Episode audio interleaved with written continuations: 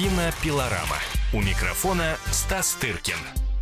Кто-то летом путешествует исключительно в целях отдохнуть и расслабиться, но а для кого-то время... Самое, точнее, активное время для различных фестивалей, смотров, кинопоказов, которые плавно перетечет в осеннюю пору, когда начнется еще большее количество фестивалей. Смотрю я сейчас на ведущего программы «Кинопилорама» Стаса Тыркина, который вернулся из Швейцарии и был там не для того, чтобы полюбоваться на лебедей Женевского озера, а для того, чтобы посмотреть те фильмы, которые были показаны во время 71-го кинофестиваля в Локарно. Стас, приветствую тебя. Здравствуйте. Здравствуй. Привет, дорогая. Слушай, ты... Точно не Женевскую, потому что, ну, в Швейцарии много озер, и Женевская находится в Женеве, а Локарно и находится на Лагу Маджоре, озеро Маджоре. Рядом в Италии озеро Комо, где живут все русские олигархи. Вот. И еще также мне удалось полюбопытствовать, полюбоваться озером Лугано. Но они как бы особо друг от друга не сильно отличаются. Красота такая, что противно становится. Знаешь, уже невозможно. Вода прозрачная. Уже невозможно смотреть. Лебеди белые. Хорошо, что... Ну вот в Локарно в этом году лебедь только появился в последний день. Не было вообще ни одного. Никогда такого не было. Вот последние пару дней. Может быть, потому что стояла такая жара оглушительная. Стало 35 градусов. Ну просто духота такая, что... Просто, и если не захочешь, но бежишь в кино, чтобы немножко отдышаться, потому что швейцары, как я их называю, не швейцарцы, а швейцары, они очень бережливые, и у них нигде нет кондиционера. Да. При том, что стоят дома совершенно не палацци, и это не какие-то древние, которые испортят вид, эти кондиционеры. Дома совершенно нормальные, но в них нет кондиционеров вообще. Вот, и даже в хороших отелях стоят, как это называется? Вентиляторы? Да. Вот. И поэтому сбежать и посидеть немножко в кондиционированном помещении может только в кино, и то только в одном. Потому что в остальные, они обустроены, знаешь, из каких-то спортзалов, и там тоже очень душно. Вот, и поэтому хочешь не хочешь, бежишь вот в театр Курсаль, там есть такой... где проводятся показы для прессы, индустрии, и там хоть немного приходишь в себя. Так что кино приходилось смотреть в любом смысле. Да, это точно. Когда хочешь насладиться прохладной свежестью кондиционируемого воздуха, приходится иногда и на кино внимание обращать. Ну, хоть, надеюсь, ты не был... Это что у тебя, последствия кондиционера единственного, акклиматизация? Думаю, да, но на самом деле... Аллергия. Наша родина провоцирует. Ну, потому что мы как бы выросли на этой флоре, фауне. Там наш... Горный воздух. Да, нас отвлекает. Даже бензинчиком бы подышать. Ага. На родину сразу же способствует притоку аллергенов. Да, но могу тебе сказать, что я с нетерпением тебя ждала для того, чтобы сразу, вот как только ты появишься в студии, вернувшись с кинофестиваля в Локарно, спросить тебя, ну как там этот 10-часовой фильм, о котором ты рассказывал, потому что все остальное потом, о победителях поговорим обязательно, о жюри, о выборе, о очаровании и разочаровании этим фестивалем. Что из себя представлял этот 10-часовой фильм? Ты вообще высидел эти 10 часов? Да, давай напомним вообще, что это за картина. Нет! Правильно. И к тому же он был не 10-часовой, а 14. А 14, да, точно. Почти 14, 815 минут. Причем его показали в двух версиях, и люди немножко с поехавшей крышей, они подсчитывали, сколько идет эта версия и сколько идет та. Ее показывали, значит, дважды. По частям где-то более-менее человеческим, типа по 100 минут, да, по полтора часа, показывали чуть не каждый день во время фестиваля с утра. То есть нужно было идти как на работу, значит, это смотреть. И потом в трех частях по 200-300 минут в качестве вот премьеры. Я пошел на вот эту премьерную часть, которая первая шла 200 минут, посмотрел 15 минут и вышел. Вот, потому что я понял, что ну, вдаваться во все эти нюансы переплетенные, постмодернистские, понимаешь, в романе, структура в структуре, 4 некрасивые женщины, и за ним следить...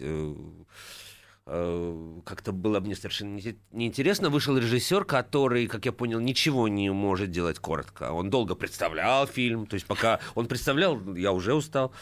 Вот. Единственное, кто этому радуется, прости бога ради, это его жена, наверное. Почему? Что он не может ничего делать коротко, понимаешь? Фильм «Цветок». Нет, ну 4 женщины, понимаешь? Ну, я сразу предполагаю, что сюжет, наверное, был из их личной жизни. Не знаю. Такие подробности я не смог вдаваться. Но, ты знаешь что? Конечно, во-первых, сразу ты заходишь, видишь, ползала сидит. На остальных фильмах зал полный. Тут сразу ползала. И даже люди, которые... Я участвовал, знаешь, там опросник в конце фестиваля для фестивальной газеты. Я, разумеется, написал про другой фильм. Но даже те люди, которые отметили этот фильм, написали, что они не видели его полностью. Ну, либо, понимаешь, режиссер, пускаясь на такие эксперименты, он сам отсекает от себя львиное количество публики. Если он готов к этому, пожалуйста. Угу. Но я считаю, что нужно быть зритель-френдли, потому что никто не собирается отдавать тебе даже не световую часть дня, практически, весь день, 14 часов, это очень много. Ты не вправе требовать от меня, как от зрителя, чтобы я тебе выделяю 2 часа, скажи спасибо. Это, так сказать, это мое добровольное решение вырвать из своей жизни 2 часа. А 14 часов забудь об этом, дорогой друг. Хотя мы, конечно, смотрим все-таки сериальная наша деятельность по просмотру сериалов, она, конечно, изменила сам механизм просмотра кино и телезрелищ. Но тогда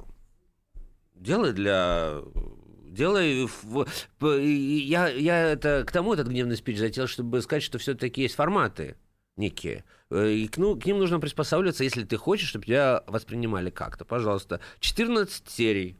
Мы же способны это, мы же смотрим и больше. Естественно, да. Там. Вот. Но другое дело, что чтобы посмотреть 14 серий каждый вечер, тебе нужно этим привлечь. Сюжетом, тем, всем, пятым, десятым. Если ты это все отбрасываешь, будь готов. Понимаешь? И... Ходили, конечно, активные слухи, что этот фильм получит главный приз. Ни одного приза. У меня нет никаких доказательств, но что-то мне подскажет, что жюри отнеслось к этому примерно, как и я. Вот. Я как-то не представляю себе. На официальном показе, где я был, жюри не было. Совершенно точно. Может, они смотрели на дисках, может быть, они смотрели как-то еще, может быть, они ходили там на... Но, как мне сказали, знаешь, в Локарно есть очень мудрая вещь, и многим нашим и не нашим фестивалям неплохо было ее перенять. Это digital library, то есть цифровая библиотека. То есть в течение фестиваля все аккредитованные могли посмотреть фильмы, на которые они там опоздали, не смогли, позже приехали, раньше уехали, там не знаю что, на собственном компьютере. Вот. И я пользовался этой услугой, потому что на что-то я не мог пойти, с чего-то я уходил по причине духоты, невозможно было. Некоторые фильмы, что удивительно, а в Локарно такой фест, лучше смотреть на компьютере, чем на большом экране. Фильмы, которые будут, допустим, в Венеции, лучше смотреть на большом экране, чем на компьютере. Хотя бы то, что на открытии не показывают про Нила Армстронга, про полет на Луну от режиссера Ла-Ла Ленда, конечно, ты хочешь это увидеть на большом экране. А документальный фильм хороший очень, про парня, которого с детства, с 4 лет, насиловали раввины, это очень хороший фильм. Я посмотрел полчаса и ушел, не потому что там какие-то жуткие подробности. Нет, там просто, это, так сказать, портрет этого парня, ты лучше досмотришь на компьютере, как в более интимной обстановке, так сказать, и так далее. Вот, чуть позже мы закончим эту тему. Да, так что давай вернемся к тому, собственно, о чем я спрашивала. Многие наши радиослушатели, может быть, не так пристально следят за кинособытием. В общем, я сразу с места в карьер спросила Стаса о его впечатлениях от аргентинского фильма «Цветок», который длился 14 часов, и, как сказал Стас, никто, включая членов жюри, этот фильм целиком это не мои посмотрел. Предположения. Да, но это предположение Стаса, а мы продолжим буквально через 2 минуты. Кинопилорама. Кинопилорама.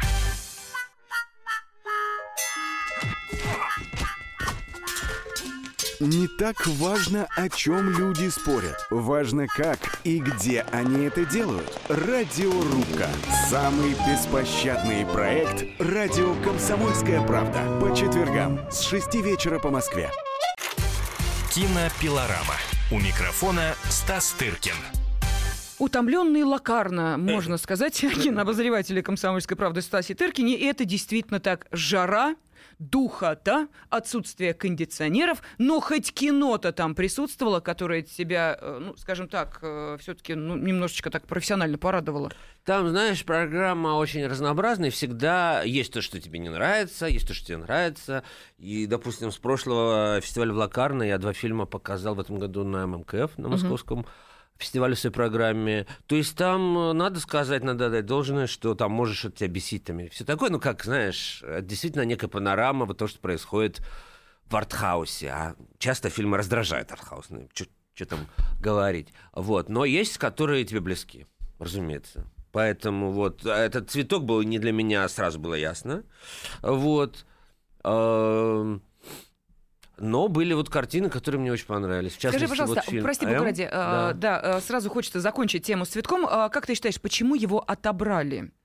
Вот для показа вот есть объяснение этому феномену? Ну, ты знаешь, я, может быть, сам его отобрал. Потому что когда ты критик, когда ты отборщик, это 2 разные профессии вообще. Тебе, может, фильм не нравится, но ты понимаешь, что он должен быть. Это сплошь и рядом. В чем его достоинство? Ну, вот за те 15 минут, мне которые сложно, ты видел. Да, говорить, но я в целом я понимаю отборщика, хотя я не знаю, решился бы я не. Но понимаешь, я был первым в России у нас, который стал программировать на своих фестивалях телесериалы. И тоже там они шли не 800 минут, но под 3 часа шли. И тоже, ну, тоже не так уж мало, на самом деле. Ну, это не 14, 3 часа это... Особенно, когда тебе интересно, ты можешь это проглотить. Потому что никто не вспоминает, что «Титаник» шел 3 часа, даже больше. Он шел больше 4 часов. Вот. И, ну, не для одного человека на планете, я думаю, это не стало проблемой. Ну, потому что это очень интересно, мастерски рассказанная история. Вот. И... Я могу тебе сказать, для кого это стало большой проблемой, просмотр этого фильма. Ну, для моей подруги, которая решила по дороге в автомобиле посмотреть его на маленьком автомобильном вот экранчике телевизора. Да. Вот, понимаешь, это была ее ошибка. Ну, она уцелела, я надеюсь? Нет, я не об этом. Впечатление от фильма. Представь себе, да? Смотреть «Титаник» в замочную скважину. Вот это то, что мы говорили, что есть фильм, который надо смотреть на большом экране. Конечно же. Вот. Но возвращаемся все-таки к тому, о чем ты хочешь рассказать. Да бог с ним, с этим 14-часовым фильмом. Понимаешь, вот Дэвид Лич снял «Твин Пикс» новый, который все хвалят. И я сам бы его тоже похвалил. Я начал смотреть, мне он очень нравился. Но у меня просто не было физически времени его досмотреть. И он шел 18 часов. Но его не показывали в кинотеатре. Он, так сказать, он сделан по... все-таки в формате, который предполагал, ну, может быть, какой угодно странный, сумасшедший, невменяемый, там, не похожий вообще ни на что, но, тем не менее, он разделен на 18 серий, которые можно употребить, вот, кто-то за одну ночь, там, точнее, за одну ночь не употребишь, за 2 ночи, да, скажем, вот, или там кто-то по частям, там, и так далее, но, то есть, понятно, как его употребить. Тут... Понимаешь, режиссер отказывается, вот почему я начал рассказывать про цифровую библиотеку, режиссер даже отказался дать его в цифровую библиотеку. То есть он сознательно отсекает от себя зрителей. Может быть, на сайте дома я бы посмотрел больше. Не все наверняка, но хоть там пару серий осилил бы. Он говорит, нет, только в кинотеатре. Ну, иди гуляй тогда. То есть мне это не надо. Режиссер зрителей ненавистник. Сейчас не такое отношение... Понимаешь, режиссер, священная корова, он там что-то сказал, мы все дружной толпой пойдем там его смотреть. Нет, не хочешь, не уважаешь нас, ну и гуляй. Мы тебя тоже не уважаем, у нас есть другие режиссеры. Тот же Дэвид Линч явно получишь, понимаешь? Поэтому твои проблемы. Не хочешь искать коммуникацию, и мы не хотим. У нас есть из чего выбрать, понимаешь? Сейчас же абсолютно нет такой проблемы, что тебя посмотреть. Так, давай все-таки к фильму «М» вернемся, документальному. Да, он получил 2-й по значению спецприз жюри. Сняла его израильтянка Иоланда Зауберман. Очень здорово сделан документальный фильм, надо сказать, с потрясающим героем. Если кто-то читал книгу, это популярная очень книга, я рекомендую ее прочесть. Есть русский перевод. Я сам небольшой книгачей, но даже я не мог пройти мимо. Она называется «Маленькая жизнь». Это роман знаменитый, очень толстый, 800 страниц. Написала его американская писательница гавайского происхождения Хания Янагихара. Мировой бестселлер. Сейчас будет то ли сериал, то ли фильм по нему делается уже с большими звездами, с артистами и так далее, так далее. В общем, там в центре история четырех друзей, и один из них, главный персонаж по имени Джуд, страдает всю жизнь от детской травмы. То есть его насиловали священники в Америке. Вот. Роман написан так очень жестко, и это был тот случай, когда... Я не припомню такого случая, когда я говорил, хватит, невозможно. Невозможно это уже читать, эти издевательства над людьми. Ты настолько попадаешь, входишь в эту тему, что ты так переживаешь за героев. У меня, пожалуй, никогда в жизни так не было. Невозможно, вот. И, понимаешь, а тут ты видишь фильм, но там все-таки ты видишь, ты знаешь, что, разумеется, такие случаи есть, там, и так далее, но это все равно некий продукт вымысла, который талантливый писатель тебя погружает, и ты начинаешь воспринимать персонажей как живых. А тут ты видишь фильм про реального человека, которого по одной версии с 4 лет, по другой версии с 7 насиловали, и кто бы мог подумать, это ортодоксальные евреи-раввины. Понимаешь? Причем не один, а там на разных этапах жизни 3. Вот. И, разумеется, у героя книги «Маленькая жизнь» жизнь, разумеется, полностью разрушена, настолько разрушена психика и тело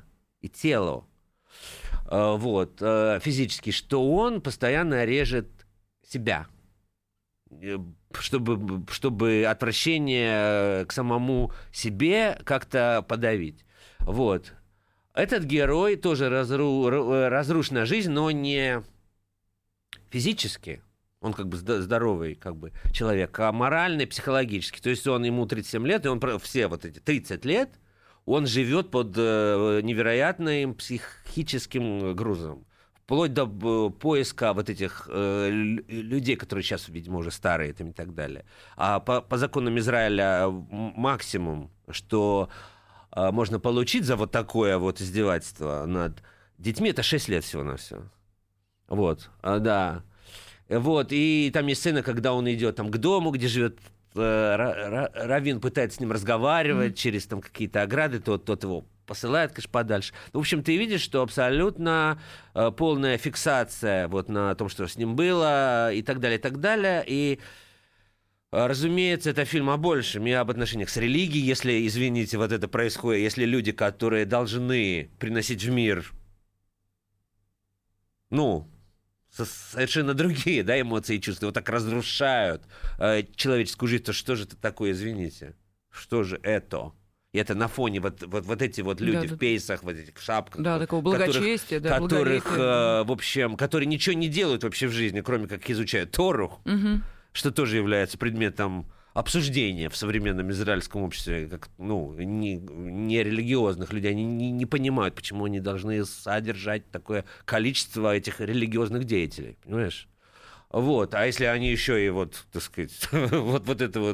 делают, и потом выясняется, что, понимаешь, и братья у этого парня тоже там страдали в разных видах. То есть это получается, что это прямо такая проблема прямо. Серьезная, достаточно массовая. Угу. И М это сокращенно от Минахима, от имени главного героя. В общем, такое, что называется, по-английски есть такое слово eye-opener, то есть то, что открывает тебе глаза. То есть ты смотришь так, немножко не понимаешь, что вообще ты видел. И... кино, я считаю, оно уже редко нам способствует такому, шоку какому-то. При том, что сделан фильм очень скромно, там нет никаких... в документальном кино это и невозможно. Это серия разговоров героя с родителями, которые, допустим, которые родители стали относиться к нему как к нечистому ребенку, понимаешь, после этого. Вместо того, чтобы как бы пожалеть и приласкать, он говорит, почему вы никогда меня не обнимали, понимаешь, вот почему. То есть ему не хватает, то есть ребенок, там исследование психологии ребенка, почему ребенок даже идет к насильнику, потому что там его обнимают хоть в каких-то видах, а родители часто отказываются от этого, понимаешь, особенно когда многодетные вот эти семьи ортодоксальные и так далее. То есть там масса всяких таких подробностей, на которых, в общем, тянет задуматься, что называется. Да, ну вот сейчас, Стас, для тех, кто, может быть, не с самого начала слушал рассказ об этом документальном фильме, он называется «М». Его сняла израильтянка Иоланда Зауберман, и вот он удостоился второго по значению спецприза жюри на фестивале в Локарно, который вот завершился 11 августа, но о других фильмах мы поговорим буквально через несколько минут. Вас ждет небольшой блок полезной информации и новости середины часа. Кинопилорама. Кинопилорама. Смертельно больной уралец ограбил ломбард, чтобы поехать в романтическое путешествие. Суррогатная мать отказалась отдавать детей биологическим родителям и сбежала. Две семейные пары заказали убийство своего бывшего шефа. Учитель 40 минут орала на семиклассницу за опрокинутый цветок. Итальянка собирается замуж за осужденного пожизненно русского убийцу. Никакой политики, никакой экономики. У нас особый случай. Только человеческие истории, которые никого не оставят равнодушными. В студии Екатерина Белых и Антон Арасланов. Слушайте по будням с 12 часов по московскому времени. Кинопилорама. У микрофона Стас Тыркин. Кинофестиваль в Локарно, который завершился 11 августа, порадовал тем, что была погода невероятно жаркая. Ну, это лучше, наверное, чем все-таки дожди, хотя поспорить можно. Но, тем не менее, порадовал ли своими фильмами? Вот, собственно, об этом кинообозреватель «Комсомольской правды» Стас Тыркин нам рассказывает. Мы начали с тобой, Стас, как-то издалека, о самых ярких впечатлениях, а о главном, собственно, призе и не поговорили, кто получил, какой фильм, какой режиссер удостоился этой чести быть, ну, скажем так, да, человеком номер один на этом фестивале. Кто он? Кто выиграл? Кто выиграл-то? Ой, я не назову тебе, нужна будет рыться, потому что это сложное китайское имя, которое я еще не запомнил. В общем, победил сингапурский фильм под названием «Воображаемая земля». Вот. То, что победит что-то на китайском языке, в общем, было достаточно понятно мне, потому что председателем жюри был, ну, в общем, сейчас главный китайский режиссер Дзя Чжанкэ, его зовут, вот, постоянный участник Канна, Венеции, победитель Венецианского фестиваля с фильмом «Натюр Морт», вот только что в Канне был его фильм «Пепел самого белого цвета». Это действительно сейчас главный китайский актуальный режиссер. Вот. И я был уверен. Он очень маленького роста. Я его видел, проходя, значит, по улице Локарно, сидящий с огромной сигарой и с двумя ассистентками. Сигара была чуть больше, чем он сам. Вот. Ну, то есть такой уже, знаешь, заматеревший. Действительно, он очень известный в индустриальных кругах режиссер, у которого сейчас в Китае собственный фестиваль, который ему делает Марко Мюллер. Это бывший директор Венеции и Рима, на секундочку. Ну, и, собственно, я не сомневался в том, что он влиятельный человек. И, в общем, действительно получил фильм на китайском языке, снятый в Сингапуре. Но там было в программе два китайских фильма, я хочу сказать. И один из них рассказывал про женщину-режиссера, которую подвергают народному преследованию. Как мы знаем, в Китае сложная политическая ситуация с инакомыслящими и вообще с творческой интеллигенцией. Неудивительно, что вот в последнее время молодые режиссеры и современные художники там активно заканчивают жизнь самоубийствами. Это прямо такой феномен или феномен, не знаю, как правильно сказать. Феномен. Вот. Прямо ничего хорошего в этом нет, я хочу сказать. Просто они чувствуют, вот, страна, что называется, встает с колен, вот как мы это называем, стала чуть ли не первой уже экономикой в мире, да, превзошла, по-моему, даже Америку, но все это на фоне таких закручиваний гаек, нам как бы незаметных, мы считаем, что там рост и все, а на самом деле те, кто все это испытывает на себе, разные чувства испытывают. И, в общем, там был фильм под названием «Семейный тур» о режиссере, которая была вынуждена уехать, потому что ее фильм был про коррупцию в полиции. В общем, ее стали преследовать власти, и она уехала то ли в Сингапур, то ли в Гонконг. А мать осталась в Китае. И они придумывают, как бы им встретиться, потому что та не может вернуться. И, в общем, они придумывают, что покупают матери семейный тур на Тайвань и сами едут туда, она с мужем как бы на кинофестиваль. К счастью, они еще есть.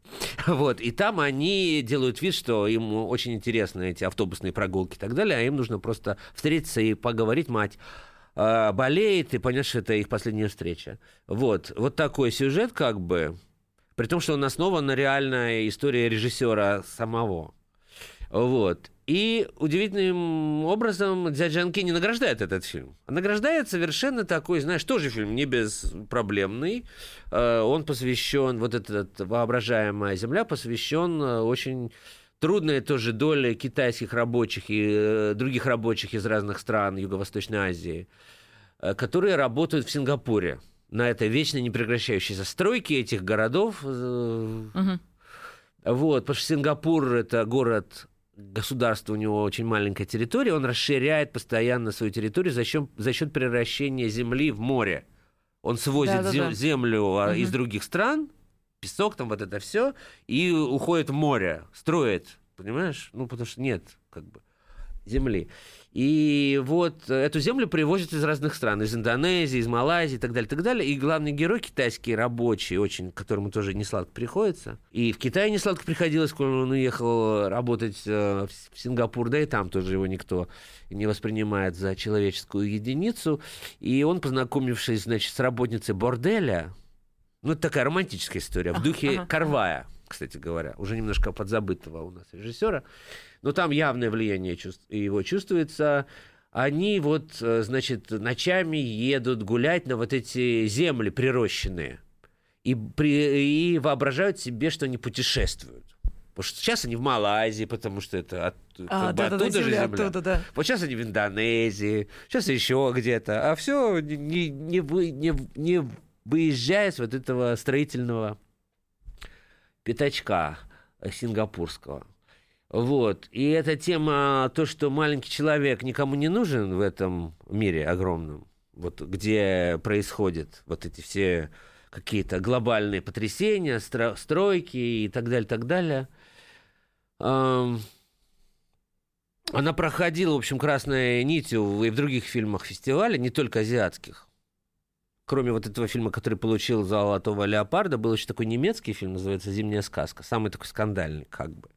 Он основан на реальной, как выяснилось, истории о двух молодых людях не очень привлекательного телосложения, потому что они очень часто там показаны в неглиже, вот, как и полагается радикальному фильму. Но там сама история радикальная, она как бы была в реальности, что, так сказать, двое молодых людей вообразили себя такими революционерами в духе 70-х годов, когда там, знаешь, буржуазное движение, время хиппи, все вот это вот. Дети только цветов. Они свой гнев, будучи сами выходцами из вполне себе буржуазных семей, нацеливали на мигрантов, на турок и прочих, вот, и которых убивали просто тупо.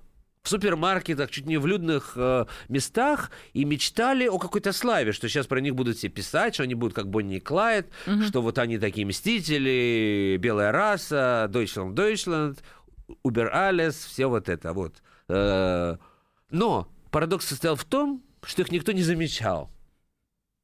Понимаешь, это реальная история. Они замечали их, потому что кто бы что ни говорил, на судьбу этих мигрантов тоже всем наплевать. Убили их, не убили. Ну, то есть вот, как большое количество лет они совершенно себе жили спокойно, убивая мигрантов в супермаркетах. Вот. Дальше там у них началась история взаимоотношений с еще более антисанитарным лысым каким-то дядькой в 2 раза их старше, и они начали спать друг с другом в самых разных комбинациях. Именно по причине какой-то фрустрации, неудовлетворенности, своими удовлетворения всех политических, значит, притязаний, они стали вступать в разные сексуальные, перверсивные отношения друг с другом. В общем, закончилось это, к счастью, все плохо для них. И очень мы все порадовались, что так произошло. Да. Вот. Но вот фильм был сделан с таким тоже вызовом и пафосом антибуржуазным, обвинение, так сказать, в лицо. Но все это как-то не очень работало. Фильм ничего не получил. Но вот эта мысль о том, что эти не очень счастливые люди, приехавшие в другие страны не от хорошей жизни, потому что им было плохо на родине, совершенно их незаметность и оставленность, вот она проходила, в общем, красной нитью в нескольких фильмах. Вот. Ну, а главной темой была, в общем, тема семьи, детей, женщин. Женская, может быть, не так много было женщин-режиссеров, но то, что, понимаешь, чуть ли не половина или треть фильмов было просто в названиях были женские имена. Был фильм «Диана», был фильм «Сибель» про девушку, тоже такую бунтарку в Турции, кстати говоря, в турецком лесу, которая, ну, это вот единственное, что было придумано хорошо, не могла разговаривать, а общалась со всем миром посредством свиста. Угу. Она как бы свистела, а все вокруг ее понимали, разговаривали с ним по-человечески. Вот. Она вырыла огромную яму, потому что охотилась на волка, такая история немножко фрейдистская, а в нее попал террорист. Но она не знала, что он террорист, она тоже, поскольку она такая девушка необычная, она вступила с ним в отношения. Вот. Но потом выяснилось, что он террорист, нехороший человек. Вот. Нет, ну это неплохо, по крайней мере, потому что это придумано. Лесная, как бы, такая фея, которая только свистит. Это хорошо. Вот. Вот. Потом был фильм неплохой британский под названием «Рэй и Лиз». Это имена родителей режиссера. Это такой абсолютный... Ну, отец алкоголик, мать такая тунеядка. Чтобы не сказать, то не ягодица. Вот. Ну вот к вопросу о том, как обращаются с детьми, да, когда, то есть, он показывает свое детство. Но фильм сделан, поскольку он известный фотограф, Ричард Беллингам, он эстетизирует вот этот ужас, с которым он рос, но от этого еще противнее. Отец, который 3 дня потребляет 3 полутора литровых банки таких, знаешь, какого-то пойла. Самопального мерзкого пойла, мать с грязными ногтями, очень толстая женщина, которая выкладывает пазлы, больше ничего не делает. Понимаешь, дядюшка, который на халяву бухает и потом блюет. То есть это все сделано так, что хочется отвернуться.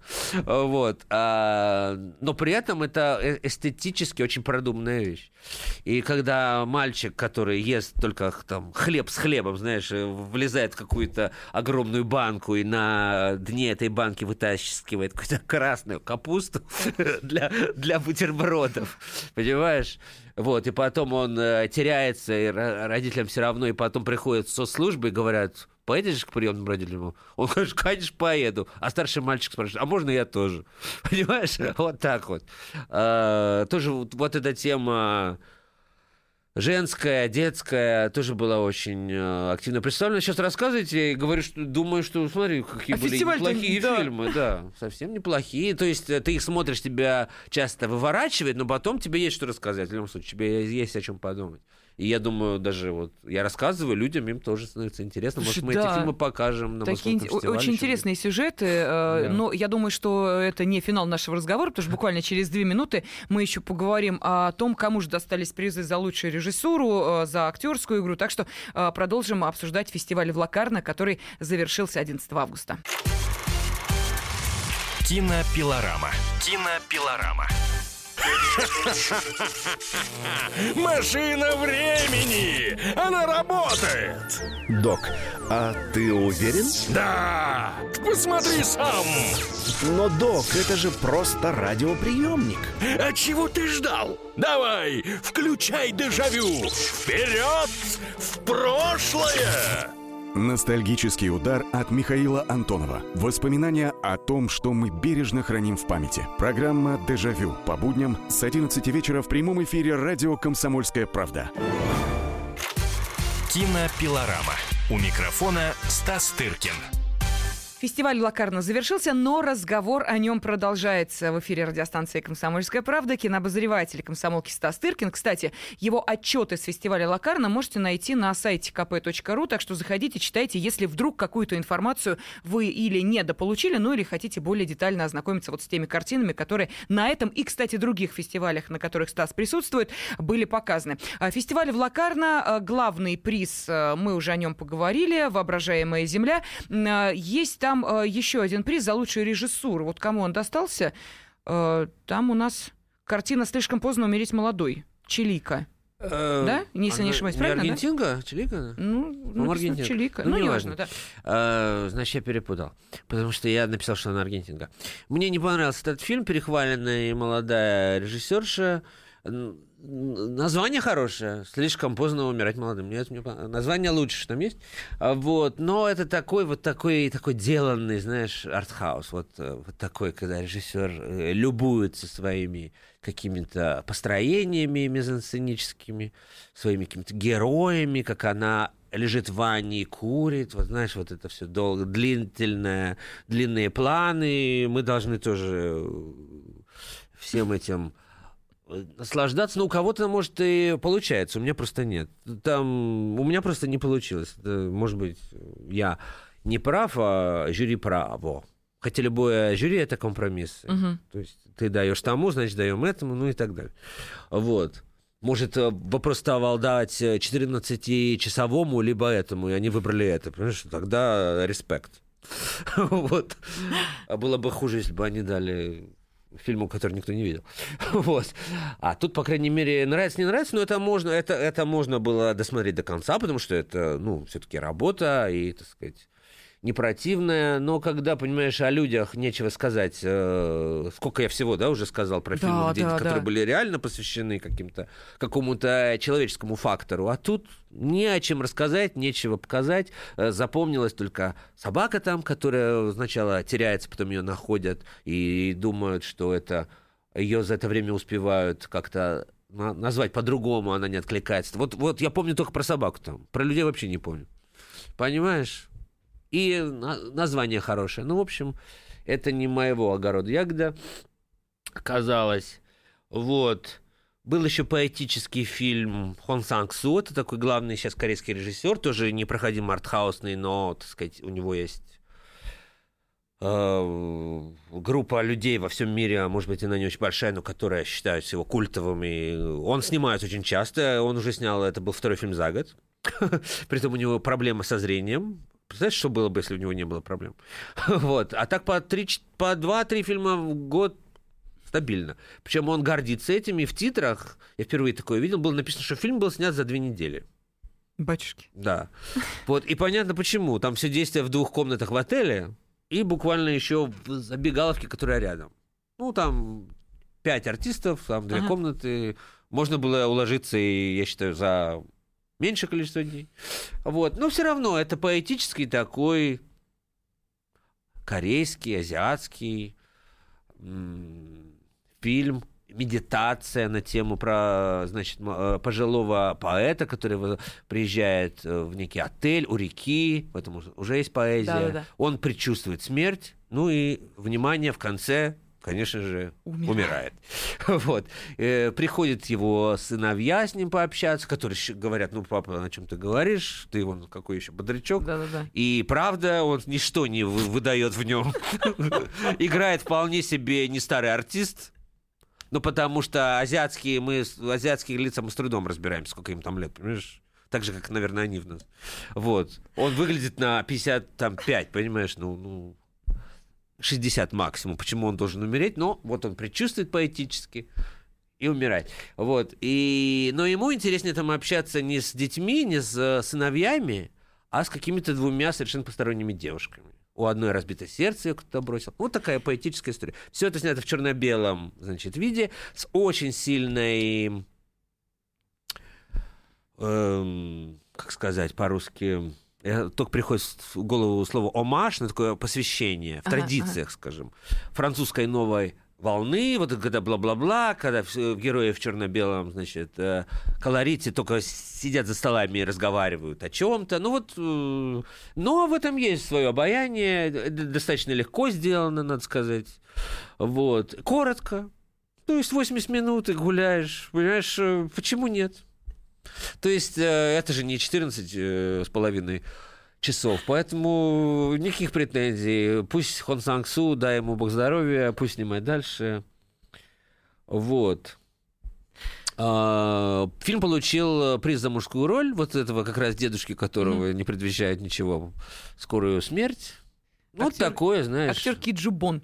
Да, восточная такая парабола о том, что вот действительно... Надо слушать со своих предчувствий. Дети высмеяли папу, что он... А папа, возьми и умри. Вот такая мораль.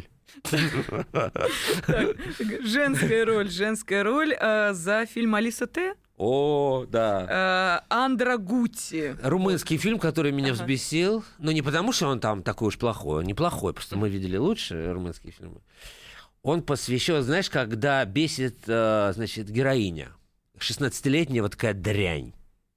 Воровка, мошенница, там, не знаю, со всеми спит, рассылает в Тиндере свои интим-фотки своей налитой молодой груди. Вот, уже, значит, залетела, уже там, значит, там, то, что называется, после 17-го аборта, что называется, я даже трудом выговариваю в эфире. Но, в общем, она делает вид, не делает вид, что она девственница, но почему-то врет матери, что хочет сохранить ребенка, а уже сделала аборт. Ну, что-то, в общем, странное, невозможно понять этих 16-летних людей. Вот. Но артистка, видимо, действительно достойная приза, потому что она так убедительно сыграла отвратительную эту девку, что получила приз.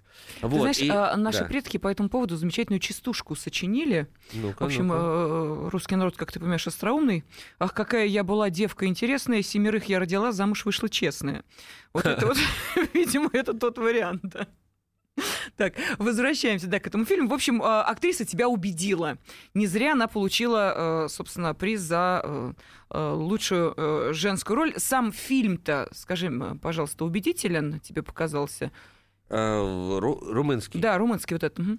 Ну, поскольку убедительно главная героиня, но она тебя настолько выбешивает. Вот такой портрет, значит, вот...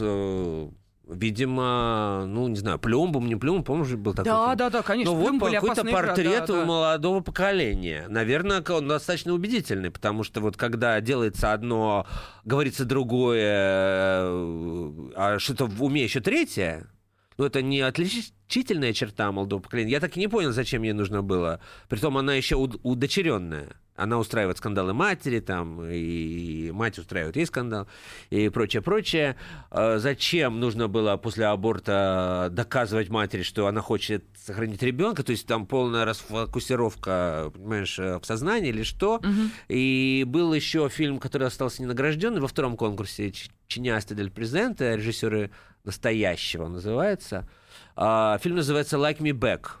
Ну, то есть лайкни меня в ответ на то, что я тебя лайкнул. Да, это так можно перевести.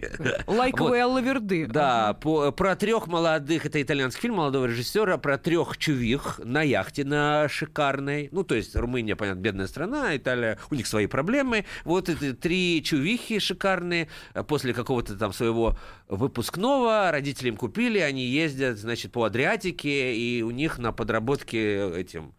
Рулит эта яхта среднего, ну, более старше, чем они, хорват. Вот. И, разумеется, они делают только фотки в Инстаграм, надувая губы и делая пальцы, хочется тоже их всех убить. Вот. И одна из них вступает, разумеется, в интимную связь с этим хорватом, а другая это все снимает, потом выкладывает в сеть по причине своего разочарования. То, что не ей этот хорват Достался, видимо. Вот такая проблема. Тоже хочется всех расстрелять, убить сразу. Вот. Но и не заканчивается ничем, потому что понимают они, что жизнь продолжает, что это уже выложили, не выложили, уже про всех уже все выложили. Вот.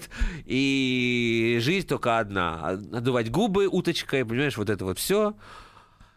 Вот. Как-то сложно стало понимать нам юное поколение. Причем я знаю прекрасно молодое поколение, общаюсь там, но я все-таки с творческими людьми знаком, вот с брусникинцами, в частности, которые потеряли своего мастера только что. Я с другой стороны их знаю, понимаешь? Там тоже все делают селфи, разумеется, ну и мы их делаем, чего уж скрывать. Но все-таки не вся жизнь основана только на этом, понимаешь? А я уверен, что миллионы людей живут именно так. Да, от селфи к селфи. Понимаешь? Стас, в умных поиграли, пойдем Ольгу Бузову послушаем. Да. Ну, это была, разумеется, шутка. Кинообозреватель «Комсомольской правды» Стас Тыркин и я, Елена Фейна, были с вами. Кинопилорама. Кинопилорама. Главное аналитическое шоу страны. Халзинович Юрьев, Михаил Владимирович Леонтьев, Илья Савельев. Это главтема. Они знают, как надо. Мы несем свою миссию выработать мысль о том, как должно быть. Программа «Главтема» на радио «Комсомольская правда». Слушайте в прямом эфире каждый четверг с 20:00 по московскому времени.